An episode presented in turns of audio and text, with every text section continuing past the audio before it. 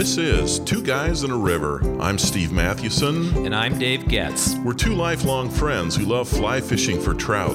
Our podcast is all about helping you catch more fish and deepening your love of the time you spend on the river. We are Two Guys in a River. For the love of fly fishing. I live just a few miles from Halas Hall, the practice facility and headquarters of the Chicago Bears so I occasionally see Bears players around town. I always seem to run into Brian Urlacher in Chipotle or Chili's.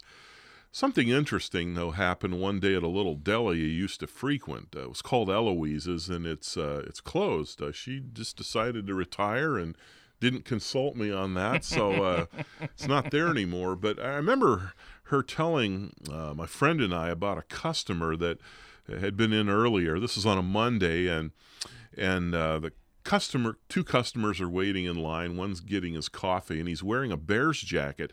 The guy behind him said, and this is after a loss on a Sunday. Uh, so the guy behind him says to the guy in the Bears jacket, "Well, it's not a very good day to be a Bears fan."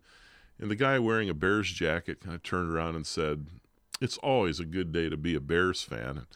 Got his coffee and walked out. So uh, Eloise said, so I, I told the guy, the, the customer, when he got to the front and said, Now, you know who that was, don't you? He says, No. And she says, uh, That was George McCaskey, one of the Bears owners. Of the McCaskey family? Yes. yes. Oh, that's a great yeah, story. I know oh, it. my. So I guess the moral of that story is it's good to know who you're talking to before you get involved in a conversation.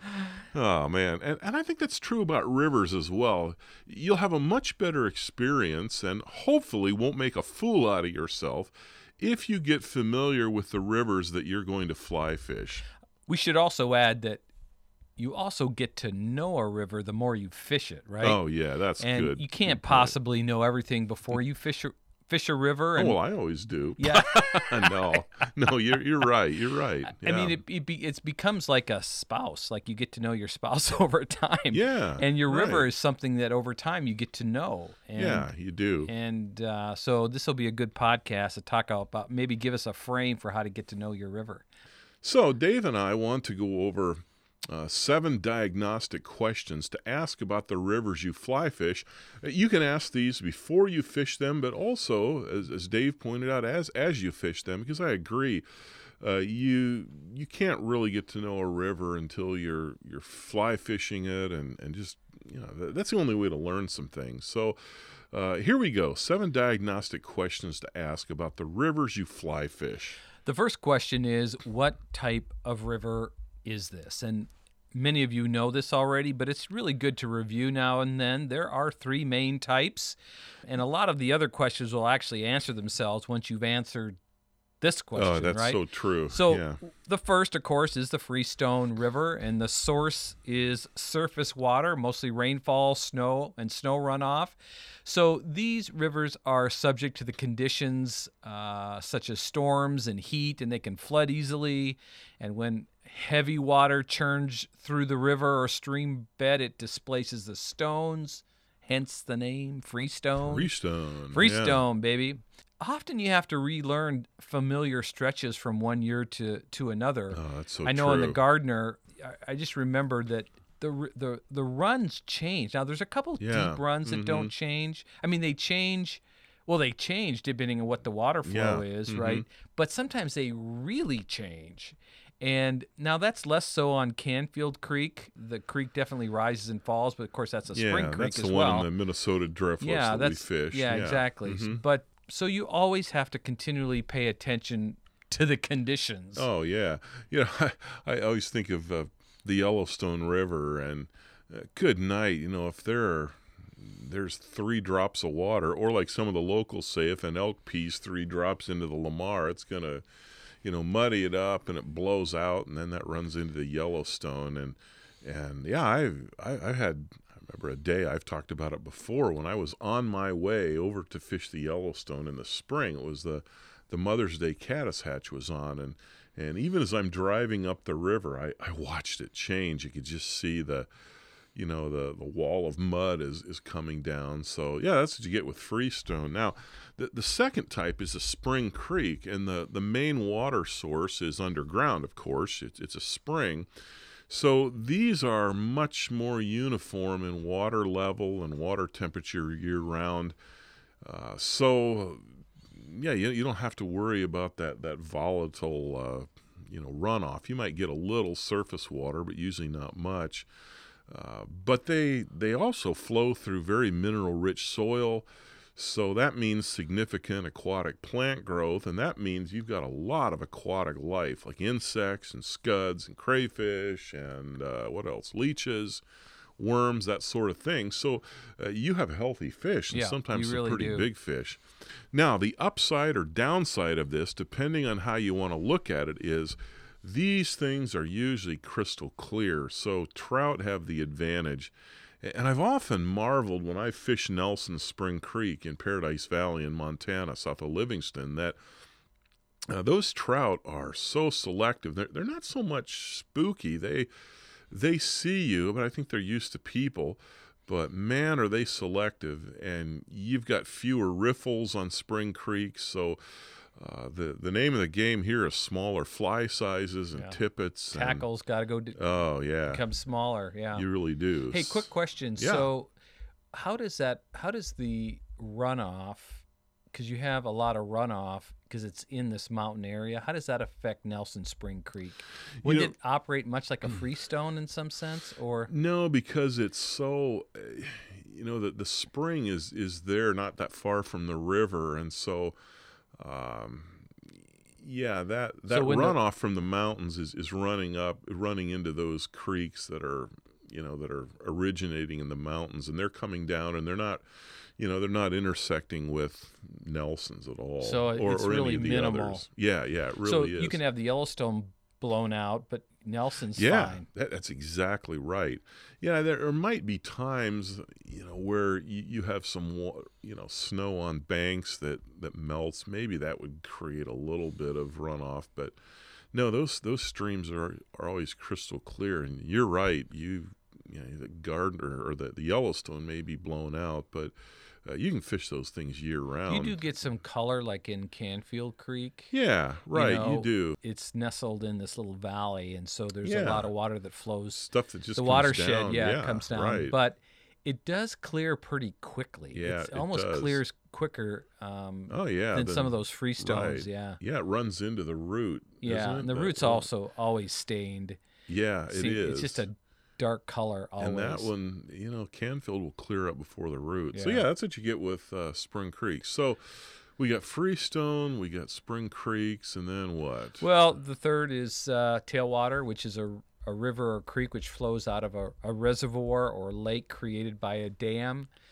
And water is often released at the bottom, bottom of the dam where it's much colder generally and where the sediment is rich with nutrients. And so often you get larger fish in some of these tailwaters. yeah. hmm And but the tailwaters are also often a bit off color, and and so fish are less spooky because they're just not seeing you like they are in the crystal clear spring creek. That's very creeks. true. So I, I've been thinking about the Madison River Bear Trap, uh, Mhm. which is you know that's a tailwater. Yeah, it there. comes down out of Yep. Ennis Lake. Uh-huh. Or Yeah. Harrison Dam on Willow Creek. Yeah. You know mhm. that's also a, a Willow, Sure. Willow Creek really is a tailwater. It is. You know, the Owyhee River in eastern Oregon, same thing. Yeah. Yeah. So tailwaters resist the volatile effects that, that weather conditions have on freestone rivers, but conditions can change when water is discharged from a dam. Yeah. You've, you've experienced that in the Oh, yeah. haven't you? Yeah, very. In fact, I think I remember Uh-huh. somebody talking about a, a time when he was fishing a tailwater in which that's right. And the water suddenly rose, and he felt he like couldn't he get was in back. trouble. Yeah. He was, yeah, he couldn't yeah. get back. Yeah. Scary or back to deal. shore. Yeah, it was pretty oh, scary. I know. So that's the first question. What type of river is this? And, and I think you're exactly right, Dave. The uh, the the next questions that we're going to ask are, are really influenced by that. So number two, uh, how technical is the fishing in this river? And as you can guess, freestone rivers are usually a bit less technical in general. I'm Uh, sure there are examples. yeah, that, you know, there- there would exceptions be that prove the rule, to that. yeah. yeah. But yeah, it's it's the the spring creeks that uh, are a little bit more challenging. So, you know, before you pay a rod fee if you're a new fly fisher and you, you, you hear about oh I want to fish Armstrongs or DePuys or Nelsons in Paradise Valley. Uh, know that these are not for beginners. It doesn't mean that you can't fish them, but you probably need to have a guide. You need somebody who knows what they're doing because they are just a different animal and they, they require a lot more uh, skill when it comes to precision casting and making sure that you lay that fly down so it doesn't spook the, the fish that you've been stalking. And, uh, you know, if, if you're in the Yellowstone, that's a little different because you got more riffles and more wavy water. And, your so, casts are probably longer. yeah, Don't you think? Right. So it's, it's, it's just a different thing. So faster water can be challenging, like stretches on the Madison between Hebgen and Quake. Right? Yeah, that, that's a good point, too. That, that's kind of the opposite side of it. Um, There's a lot of pocket water there, Yeah. and you have to be accurate, and the drifts are short. Yeah, they, they really are. So that yeah, that's to your point. You know, even in a even in a free stone uh, river, you've got a uh, yeah, you, you have to adjust. Sometimes Yeah. that can be technical because yeah, the you, you've got a pretty small window. So When I think of non-technical creeks, especially, I'm thinking about brook trout fishing, right? Where yeah, you know you mhm. throw anything out there that's big and Right. sits on top of the water, and they hit it. And Yep. we've had a lot of days like Oh, that. I don't know if we've had as many Right. through the year, you know, in the last ten sure, years, but right. that's not a technical stream. No, and even the say the Madison coming out of the Bear Trap or, or the Yellowstone River. I mean, yeah, you have to have some skill, but uh, those aren't technical. It's like, well, here's a big run, and you just need Yeah. to drift your your nymph through that, and if you get it down far enough, you're going to get a strike. Yeah, So, yeah. all right, here's a third one. How much pressure uh, does it get? Uh, you're going to fish a certain river. How much pressure does it get? Um, you know, the Gallatin River, for example, in uh, ju- just south of Bozeman, well, west of Bozeman and south of it, gets a lot of pressure in the summer. Well, note that we have never done a one fine day on the Gallatin podcast because we avoid the Gallatin. Yeah, we really do. There, there's some beautiful water on it, but there's so much pressure, and and I think because of that, the fish tend to be smaller. There, there's a few places, uh, um, you know, and I lived in, uh, you know, the Dry Creek area north of of Belgrade, and then we we actually sold that place and moved uh, east of. I'm sorry, west of Belgrade, just east of Manhattan. We were really close to the Gallatin there, and I, I used I found a few places that at certain times of the year. Did you, know, ever were- catch any fish there? Yeah, yeah, I did some really nice browns in the fall, but uh, but it's it's south from you know you get to Four Corners and and further south, man. That's where the pressure is. Did we not fish to Gallatin one time? It was at the end of a trip. Yeah, And remember that? Yeah, And there was mhm. you have to go underneath the the interstate or Yeah, we, the that's right. That's where we went, and Yeah, I think we each caught a couple, but it was Yeah, not mhm. great. No, that right there, you, you have to go a little bit further south. But yeah, that stretch from Four Corners when you get down to the Gallatin Canyon, then when it when it uh, comes out of the canyon there, that that canyon is where they film some scenes from a river runs through it, and it just it just beautiful, just stunningly gorgeous. But yeah, I've, I've caught fish in there before, but they're they're yeah they're not as big, and and you just have so many people. So yeah, you have to ask that question. Okay, how much pressure does this get? You know, sometimes the most well known. Uh, rivers are are the ones that you want to avoid at least at certain times. Yeah, for sure, Yeah. for sure, certain times of the year. Yeah. You know, that's why you and I prefer the Minnesota driftless to the Wisconsin driftless, even though absolutely. it's a good hour, hour and a half Yeah. extra drive. But Yep. at the end of the day, I, I've been in the Minnesota driftless fishing on a weekend, on a really arguably a holiday weekend. Yeah. On well, actually, on Labor Day. Yeah. We didn't. My brother and I and his son fished Canfield Creek, and there was not a single Man. person on the river. Wow. Yeah, they're all fishing lakes, right? Yeah, they're all so fishing lakes. in yeah, Minnesota. and there are also a lot of streams around there too. Yeah, so that's true. there's just so much water. So uh, we just love fishing the Minnesota driftless simply because Yeah. there's just there's so much less pressure. Makes sense. So we're talking today about what fly fishers need to know about the rivers they fish. Uh, we've talked about uh, three things that we need to know already. Dave, what's a fourth? The fourth is really important, and that's what kind of access does the river have? And of course, this varies from state to state, and the access laws vary from state to state. The access laws in Montana and Wisconsin are really favorable. Yeah. When I first started fishing in started fishing in Wisconsin, I, I could not believe it. There were turnstiles for the fishers to go into the pasture. Yeah, it was like they were asked. They mhm. wanted you to come. Yeah, and I I know that the the DNR probably pays the farmers for Right, Mm-hmm. this access, but it is not like I mean Montana. At the end of the day, if you are on someone's land and you had to walk up past the high water mark, I mean literally they'll running down with they'll, they'll run you down with a pickup truck and a shotgun. Yeah. I mean there is Yep, no love happened. for outsiders in Montana. Right. I, love that state, Yeah. but it's just so different. And so fishing in Wisconsin actually has been really wonderful. The same is true in Minnesota. sure. Great, great access. Yeah, and we should say in Montana with the streamside access law, there are there are access points, and once you get on a river, as long as you stay below the high water mark, unless if there's an obstruction, uh, you can walk up around somebody's pasture, and and, and that's fine. But uh, yeah, like you said, you just can't go walking across somebody's uh, property, or you'll uh, you'll find out in a big hurry that uh, Yeah.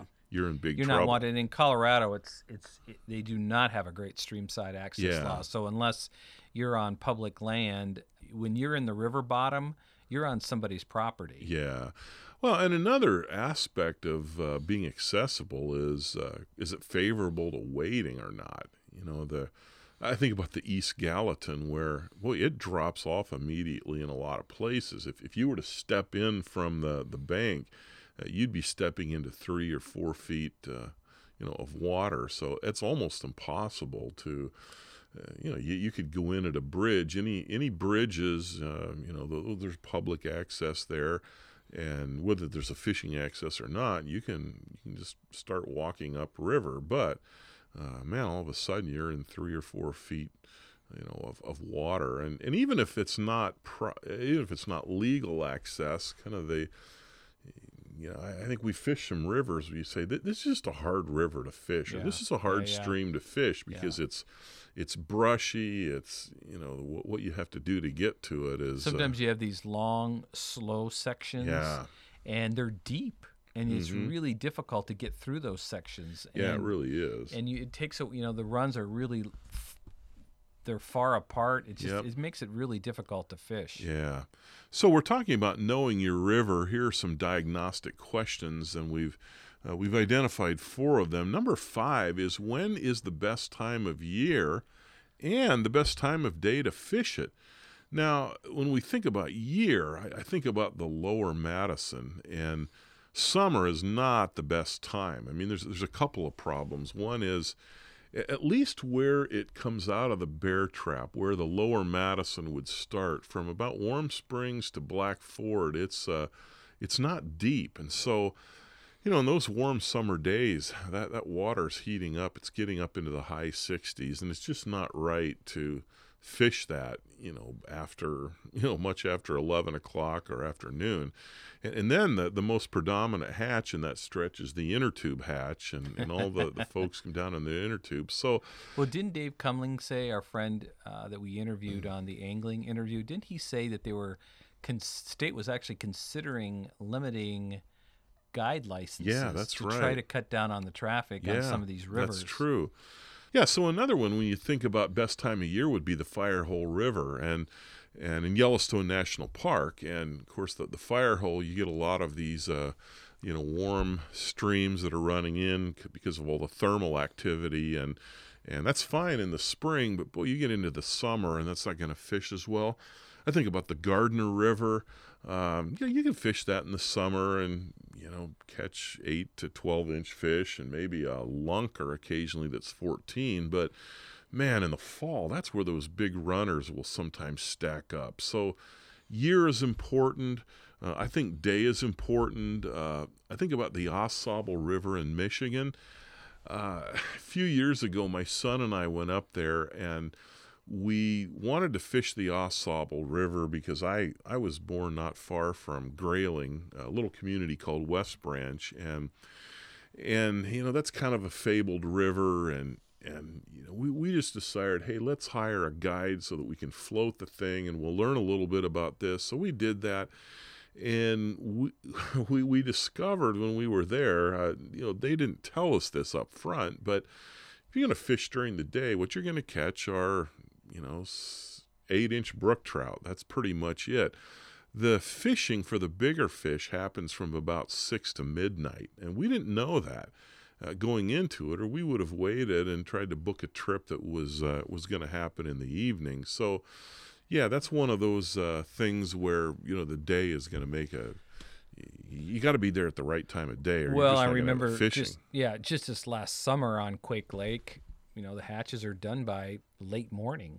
Yeah. And there was mm-hmm. a series of hatches, the trichos, and there were some callibaetis and mm-hmm. midges were going for a while yeah. there as mm-hmm. well. But man, about 11 o'clock, it was over. Yeah, that was it. And so time of day is really, really important. And so the same as the window for trichos on East Gallatin. Yeah. I remember about 11 o'clock or noon, mm-hmm. yeah, they were done. I remember even on 16 Mile, we've talked about this a lot, but the trichos were really early and about 9 o'clock, 10 o'clock, they stopped. Yeah, and we've had some of those rivers too. We have great hopper fishing, and then boy, at four, it's, it's just done. it's or done. Three thirty, it's yeah. done. Yeah, and but then the the opposite is true. Some of our fishing on, and this would be true both in the west. I think of uh, the Big Thompson River in in Rocky Mountain National Park, and I think of Timber Coulee, not, not far from La Crosse, Wisconsin Boy, both of those places started really heating up in the evening. You get that evening rise, and there are blue-winged olives or, or uh, you know, just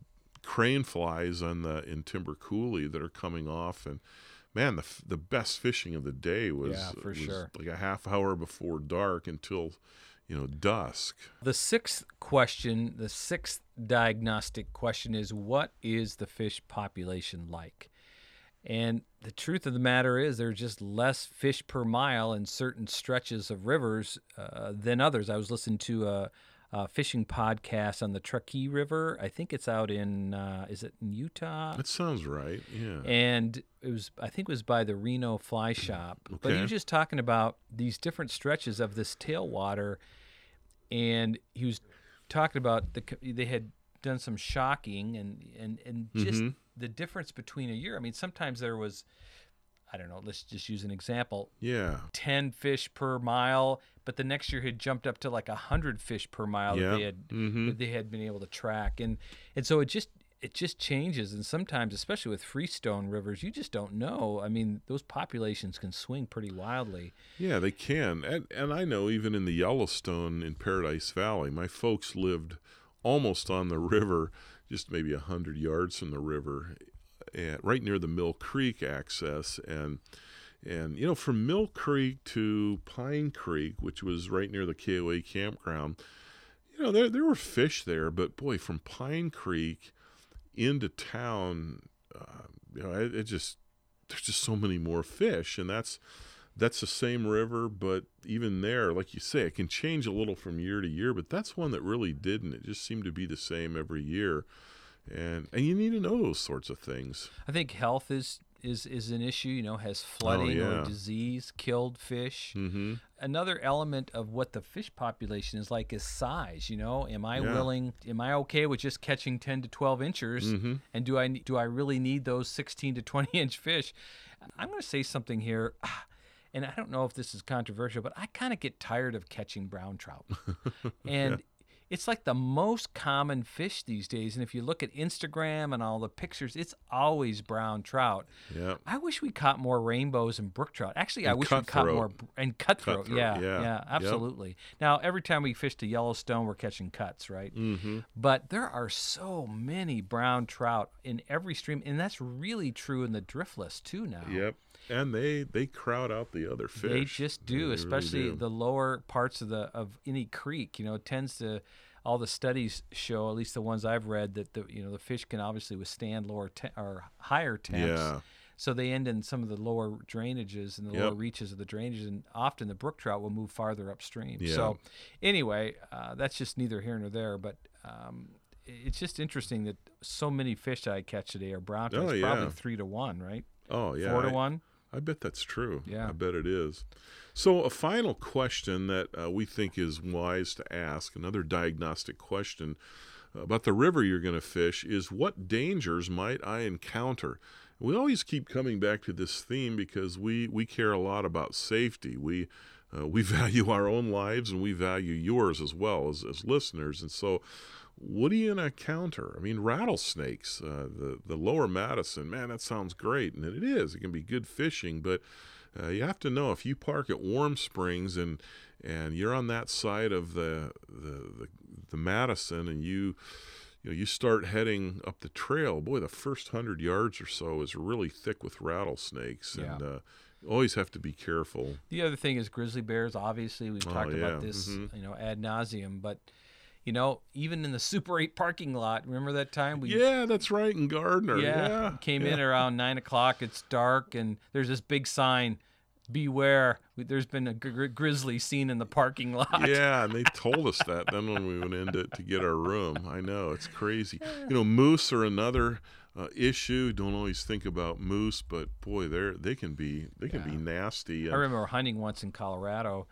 Uh, we were hunting for elk, and I came up over this ridge, and here was a cow with her calf, oh boy, and I'm like, "This is not a good situation." And I was within probably 40 to 50 yards. wow.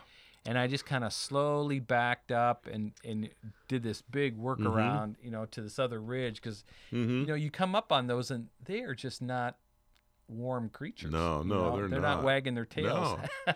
I remember a cow moose one time in a uh, I was fishing some beaver dams that were south of Jackson, Wyoming, Jackson Hole in the the the Bridger-Teton National Forest, and and uh, you know here's this cow moose kind of you know kind of up to her her belly and you know water, and right in front of that there were these two really good holes. I actually caught some nice brook trout out of that, but boy, that that moose uh, uh, made me nervous. So Yeah, you got to sure. watch those. But you got animals, but th- there are other dangers Yeah, too. there's steep cliffs. You know, Yeah. some rivers are really fast, really fast current, Yep. and then even this might seem kind of weird, but I think weather in some places, like a squall, especially Yeah, where we mhm. fish in some of the more remote places we hike in, the squall Yep. moves in really quickly, and anyway, there's just you know what are the what are the conditions like on that on Yeah, that river? So Absolutely. I think what we're saying is you'll have a better experience on the river if you get to know it before you fish or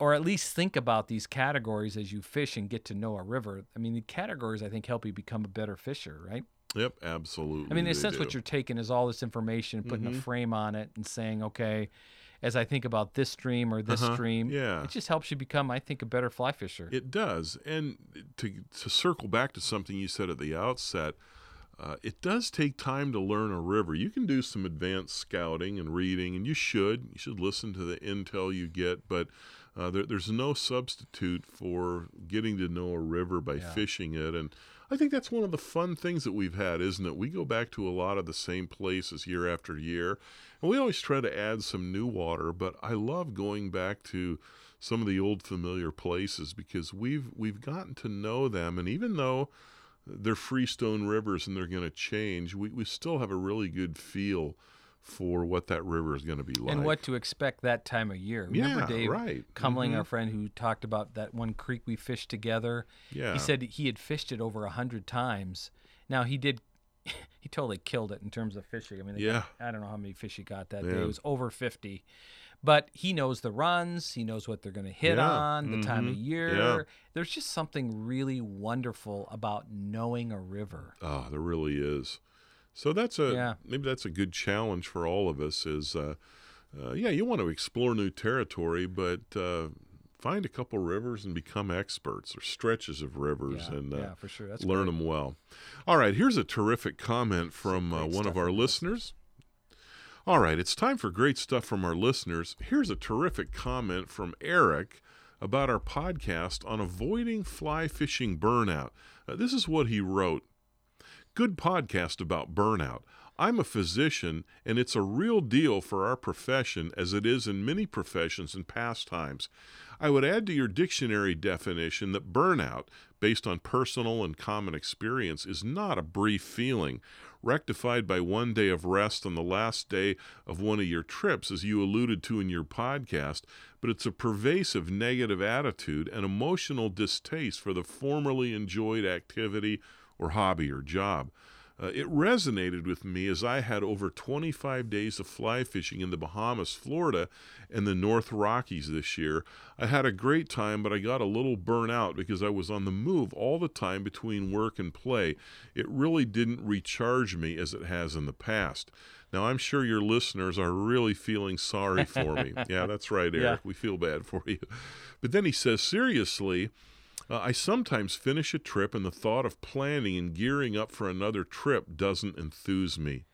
Your podcast about Dave getting started in European style nymphing was very informative, interesting, and after thinking about it, it invigorated me, and it was just what I needed as a shot in the arm for my fishing passion.